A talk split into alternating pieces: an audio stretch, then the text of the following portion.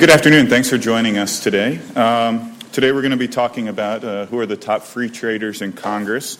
Um, Senator Gregg has joined us today, and we're very appreciative of that.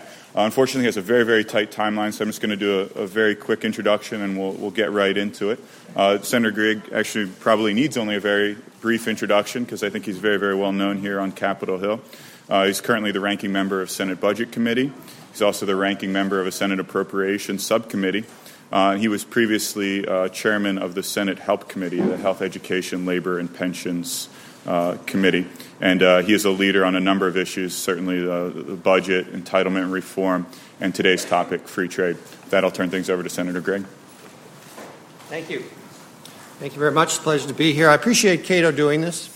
I, I obviously very much enjoy the work of Cato on a lot of issues uh, where you're leading relative to ideas and also maintaining an approach uh, that is market oriented and uh, hopefully involves less government in the day to day lives of Americans. Uh, the issue of free trade is obviously a huge issue for us as a nation. And it uh, has a cultural strength to it because uh, we basically have always been a trader nation. Especially in New England, we are familiar with that history because there was uh, New England ships that uh, opened up the Chinese and Japanese markets back in the 18th century, uh, and that has been built on over the years. Uh, much of what has been the strength of the free trade protocols was ironically developed in New Hampshire uh, at the Bretton Woods Conference in the post World War II period. And we, as a region especially, benefit dramatically from an open, free markets around the world because our greatest strength as a region is intellectual capacity that adds value to product. And that, of course, is the great strength of our nation. Uh, those who oppose trade or who desire the fair trade, who seek the fair trade label, which is basically a euphemism for trying to restrict trade uh, in this in the discussions of the nomenclature of today's politics, uh, basically don't have a lot of confidence in America. They don't believe we can compete internationally. Uh, they believe that our better days are behind us and that our capacity to grow and prosper as a nation that trades around the world uh, has to be limited.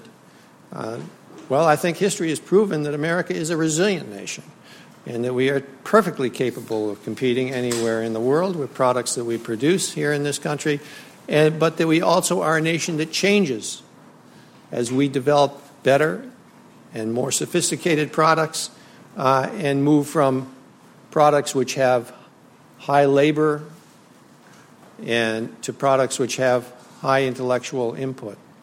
Uh, the, the need for free trade is today as great as it's ever been for us as a nation to prosper.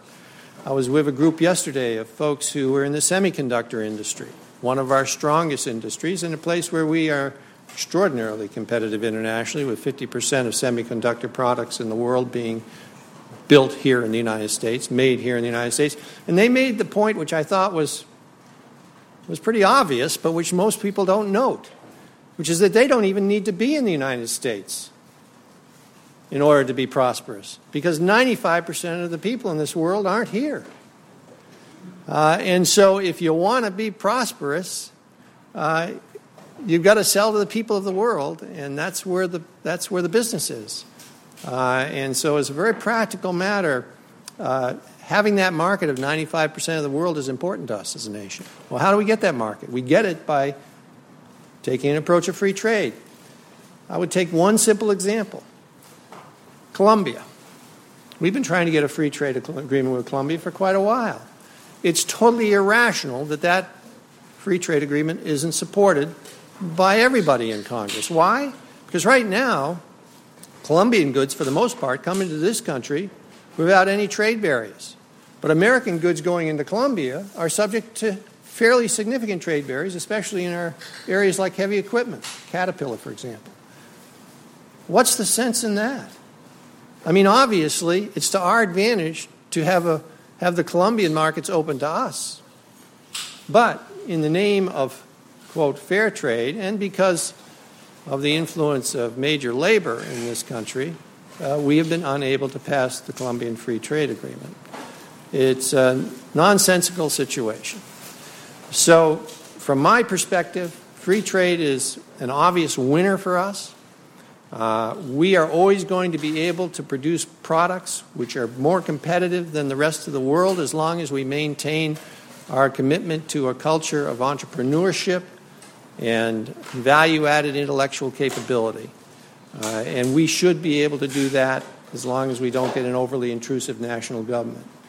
And so, as a very practical matter, the advantage which we have as a nation will only grow if we have markets which we can sell our goods to.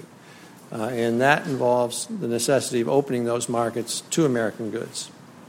So I'm an unapologetic supporter of making sure that we have as many open markets as we can around the world and that we compete everywhere we can in the world. And I thank Cato for being willing to carry this message aggressively. Uh, and I appreciate the fact that uh, it appears I actually stand by what I say by having a score that puts me in the at 100% or something like that. Thank you very much. I'd be happy to take any questions anybody has. Unfortunately, we've got a vote coming up. Is there a, on, on Buy American, is there a movement in Congress uh, to, to try to fight that? Have you been approached by anyone? I haven't been approached by anyone on that issue,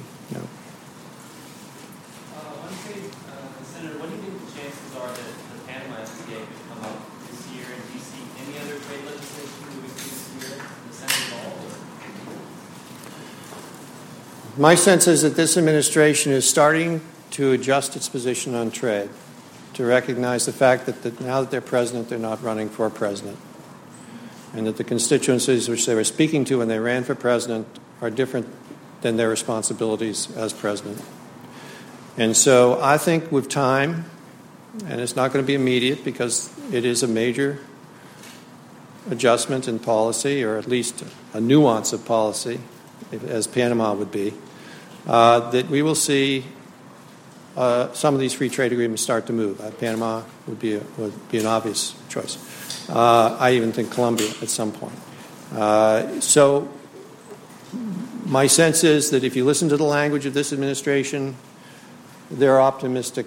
There, there, there's some optimism there for those of us who believe that we should not have a restricted trade policy and we should not uh, we should not pursue the jingoism of the campaign into the policy of, of, of the presidency.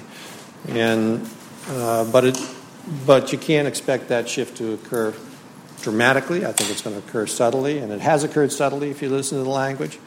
And obviously, if you looked at the players that are now in the senior positions that deal with trade, most of them have very strong backgrounds that are positive in this area. So I'm hopeful. I'm hopeful we'll see some free trade agreements. Maybe not this year, but as we move into next year, of course, we got fast track questions. But uh, as we move forward.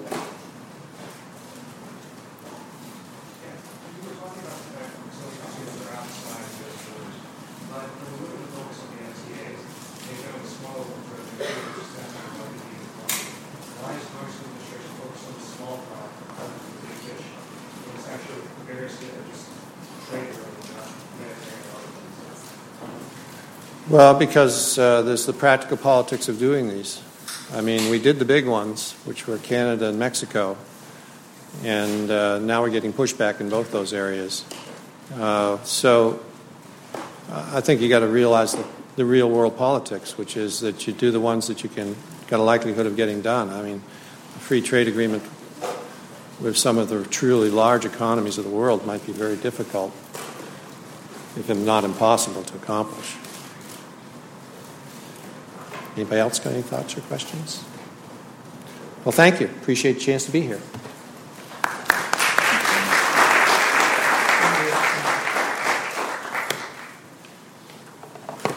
Thank you, Senator Gregg, for those comments. Um, our next speaker today is, is, Dan Griswold. Dan is the director of the Center for Trade Policy Studies at the Cato Institute.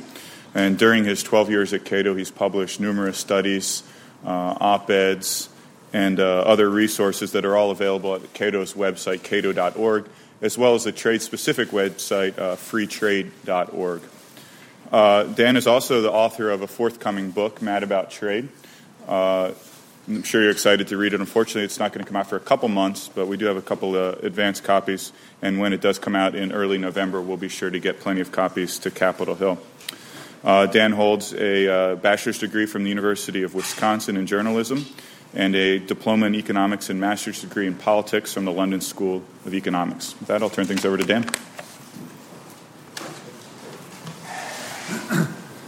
Thank you, Brandon, and thank you, everybody, for coming out today. Uh, it's an honor to, to share the program with Senator Gregg.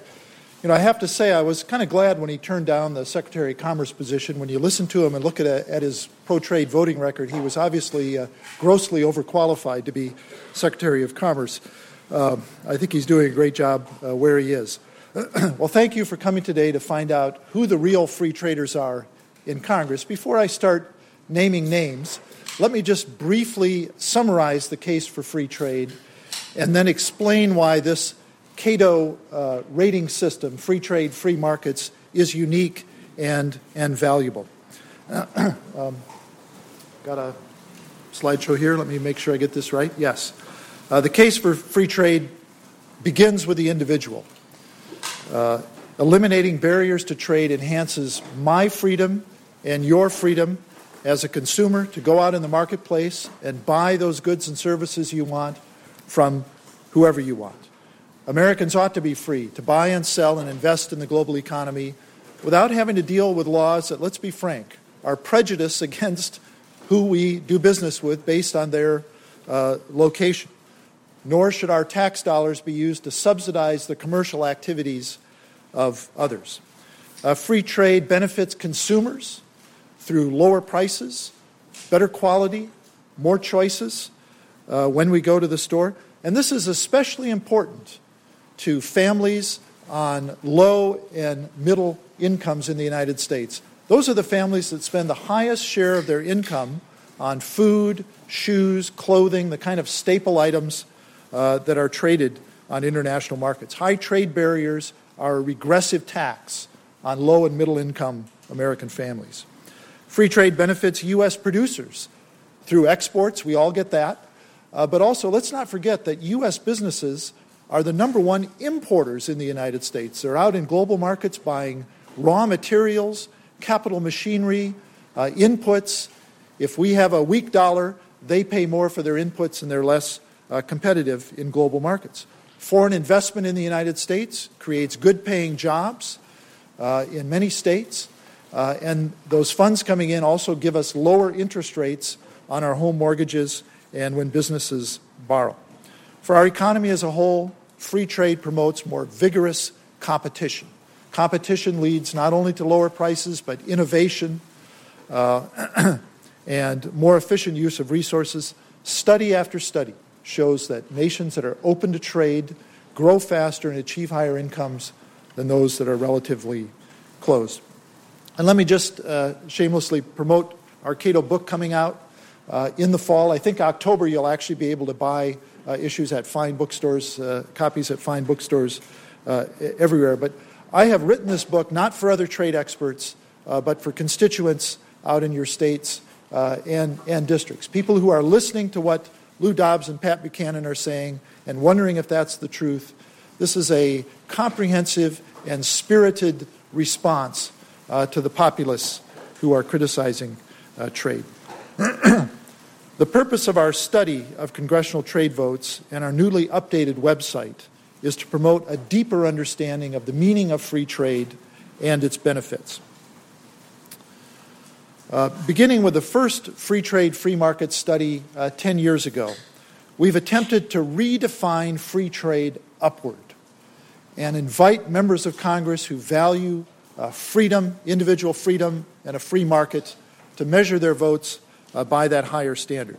Free trade is not just about eliminating trade barriers, it's about eliminating trade subsidies as well, which also distort prices and markets.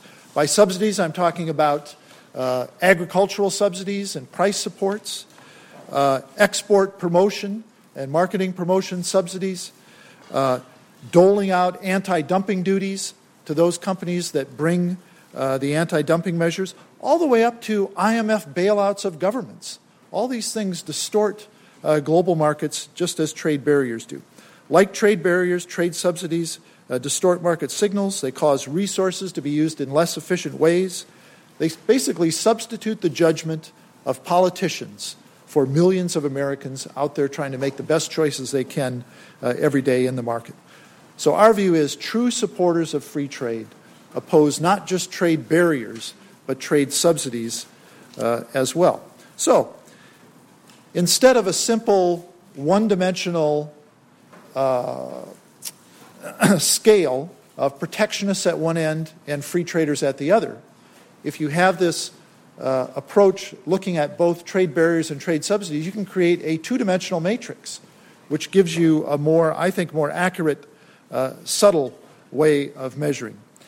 a real free trader is a member who consistently opposes trade barriers and trade subsidies. And you see there on the horizontal, lower horizontal axis, we have uh, how members approach trade barrier votes, have to do with our freedom to trade. Uh, along the uh, vertical axis on the left, you have how they vote depending on uh, trade subsidies. And a free trader is somebody who opposes both trade barriers and trade subsidies. And I, of course, I've generally defined consistently who consistently opposes them as voting two thirds of the time or more for or against uh, trade barriers or subsidies. you can think of free traders as people who don't care if our money flows across international borders as long as it's voluntary. That's the true uh, test. A member who opposes trade barriers but has a weakness for subsidies, we call an internationalist. Now, internationalists love trade so much they want to subsidize it. Uh, and we think that's a problem. Export Import Bank, all that, they'll, they'll hop on board uh, and, and subsidize it. Now, a member who favors trade barriers but opposes subsidies, we call an isolationist. They, don't, they want our dollars to stay home no matter what. They don't want it flowing overseas in subsidies, they don't want it flowing overseas in uh, trade. And a member who votes consistently in favor of both trade barriers and subsidies, we call an interventionist. Uh, they don't mind our dollars flowing overseas as long as we don't get anything really valuable in return, like a car or t shirts or a ton of steel. Export Import Bank, uh, IMF, give them billions. Uh, but if we're spending it on stuff that's really useful to our, our families and our businesses, uh, they're, they're concerned about it. Well, if we apply this criterion to the 110th Congress, we find that few members meet this higher standard uh, for free trade. In the previous Congress, uh, House members cast eight major votes on trade barriers and six on trade subsidies. I think your handout has a list. You can see it on the website. Senators cast four major votes on barriers and three on subsidies.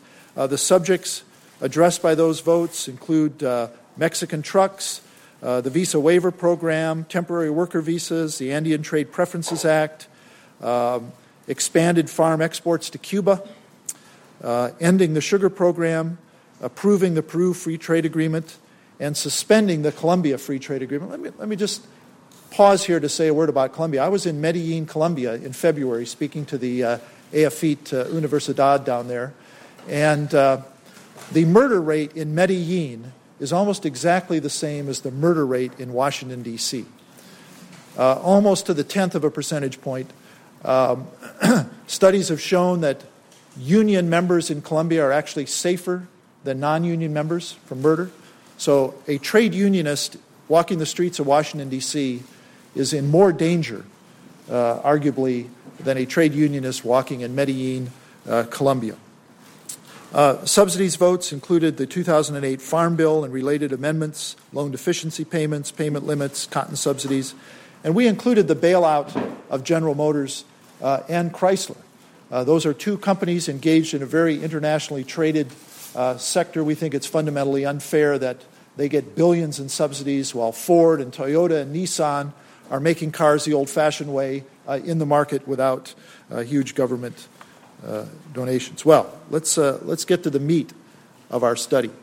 Looking at the 110th Congress, what we found in the House is that 15 members uh, voted consistently, two thirds of the time or more, against trade barriers and against trade subsidies. This is actually pretty consistent. It tends to fluctuate between 15 and 25 uh, each Congress. Five voted as internationalists, four voted as isolationists, and by far the biggest category, 69 voted as interventionists.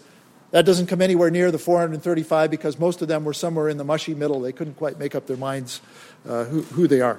Uh, the average Democrat voted against trade barriers 41% of the time and subsidies 20%, which would put the party's center of gravity uh, about there.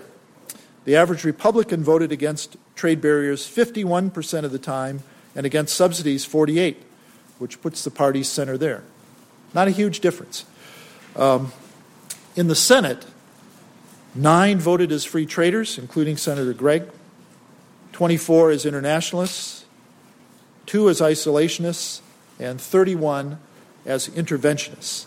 The typical Democrat voted against trade barriers in the Senate 26% of the time and against subsidies a mere 5% of the time, putting the, the party there. The Democratic Party uh, as a whole, the caucus, is uh, in the interventionist uh, bloc. The typical Republican voted against trade barriers 71% of the time and against subsidies 25, putting the party there. Uh, typical Republican is an, is an internationalist uh, in the Senate. Well, now we can start naming names. And again, this is all available on the website, which I'll, I'll show in a minute. Uh, uh for the record, the free traders in the House in the previous Congress were, uh, and there are the members. Let me just briefly uh, talk about them. Jeff Flake is a four term Republican from Arizona, or was in the 110th Congress, who opposed trade barriers and trade subsidies every vote he had the opportunity to. In fact, he has by far and away the most consistent voting record. He, in our rating system, he is the, the Tiger Woods, the uh, Kobe Bryant, and the Albert Pujols of uh, free trade, free, free markets. Uh, rejecting, rejecting barriers and subsidies on every vote but two were Judy Biggert, John Campbell, Joseph Pitts, Jim Sensenbrenner, Christopher Shays, and Tom Tancredo. Uh, other free traders were Eric Cantor, Mike Castle, Jim Cooper, Vernon Ehlers, Darrell Issa, uh, Daniel Lungren, Mike Pence, and Adam Smith. Uh, that is the 15 members. Uh, two of them were Democrats, which I've highlighted in italics there Adam Smith and uh, Jim Cooper. In the Senate, the most consistent free traders were our man, uh, our senator of the hour, Judd Gregg, as well as Robert Bennett, Jim DeMint, Chuck Hagel, and Richard Lugar. All of them voted against trade barriers and trade subsidies every opportunity they had uh, in the 110th Congress. Also among the free traders were Pete Domenici, Jon Kyl, Lisa Murkowski, and John Sununu. Uh, John McCain is pretty consistently on that list, but he seemed to, he seemed preoccupied in the last Congress, so he had I don't think he cast any, any votes, so he wasn't on the system. But as you can see, uh, you can see who were the most consistent in the other categories by going to our website or uh, looking at the handout uh, that you have. Now, uh, up until 2005, we traditionally published this in written form as a biannual study. Uh, but last year we decided to go uh, interactive and online. One, we thought it would save some trees, being environmentally conscious as we are at Cato, uh, but it would be more fun because it could be updated in real time and you could search uh, for different members, their lifetime record, uh, and fairly up to date. and now, here's where we're going to transition to, let me see if I can get this right.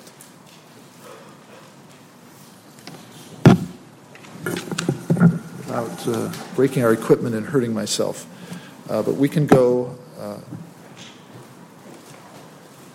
Can go online here. Bingo.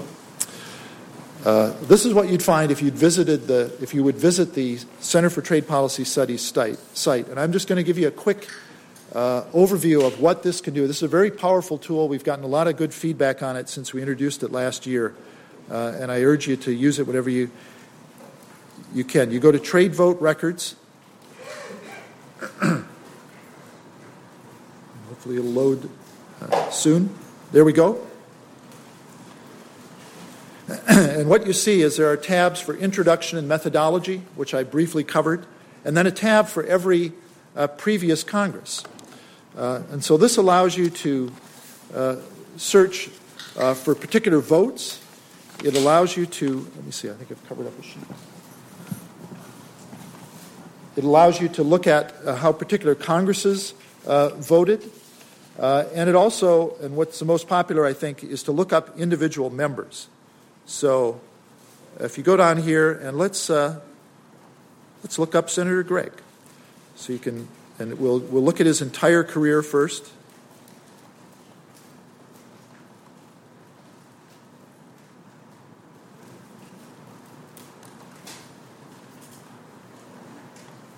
Let me just double uh, go over to submit.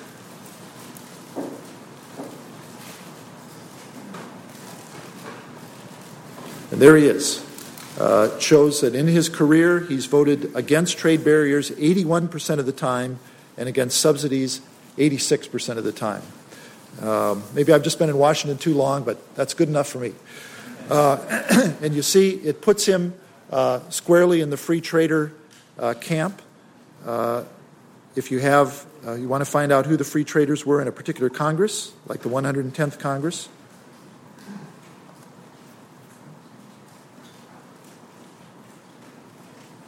And there you see, bam, uh, perfect. Uh, let's let's look at some members that are on the kind of the other end of the spectrum. Um, let's let's take the uh, junior senator from Ohio. Sherrod Brown, who's made something of a career uh, criticizing trade, and he also has a book out, which I read in preparation to writing my book. There, uh, there, there he is. He hasn't been in the Senate long, I think just this term, but there you see he's down at the polar uh, opposite. There's another, there's a House member. Uh, let's see, Phil. Let's, let's do the House. Let's look up Phil Phil Hare, who I know is a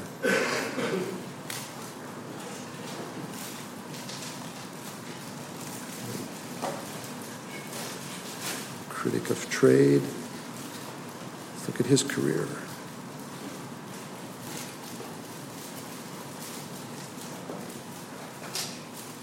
There, squarely in the interventionist camp.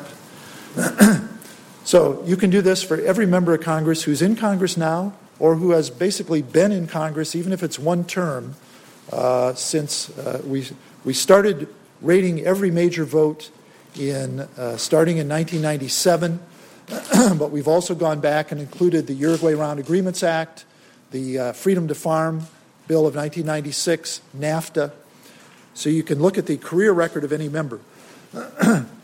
There is nothing uh, partisan or political about this. Somebody from the AFL CIO and public citizen could use this to find the good guys and the bad guys according to their lights. uh, this is really an educational tool uh, to make members and their constituents more aware of how Congress and individuals have voted on trade. We also think this is a tool of transparency and accountability. This does not allow members to say, I'm a free trader, but. And then you look at their record and you see they're consistently voting against uh, our, our freedom to trade. And in conclusion, before uh, we get to questions, let me just say if you're looking through the site and you see a, a problem, a misspelling, uh, a vote, sometimes it can creep in. I'm confident uh, that what we have here is accurate, but when you look, we have over 40,000 uh, individual data points uh, in here. We've done everything we can uh, to make it accurate, but please let us know if you see anything amiss or any suggestions about it being user friend, more user friendly. Uh, finally, I'd like to thank Lee Laszlo of our web staff who built the site and has made it work, and uh, a, a, former research intern, Corey Sheehan, who did a lot of the uh, updating of the recent data. So I'd be happy to uh, answer any questions you have about our free markets free trade, free markets web feature.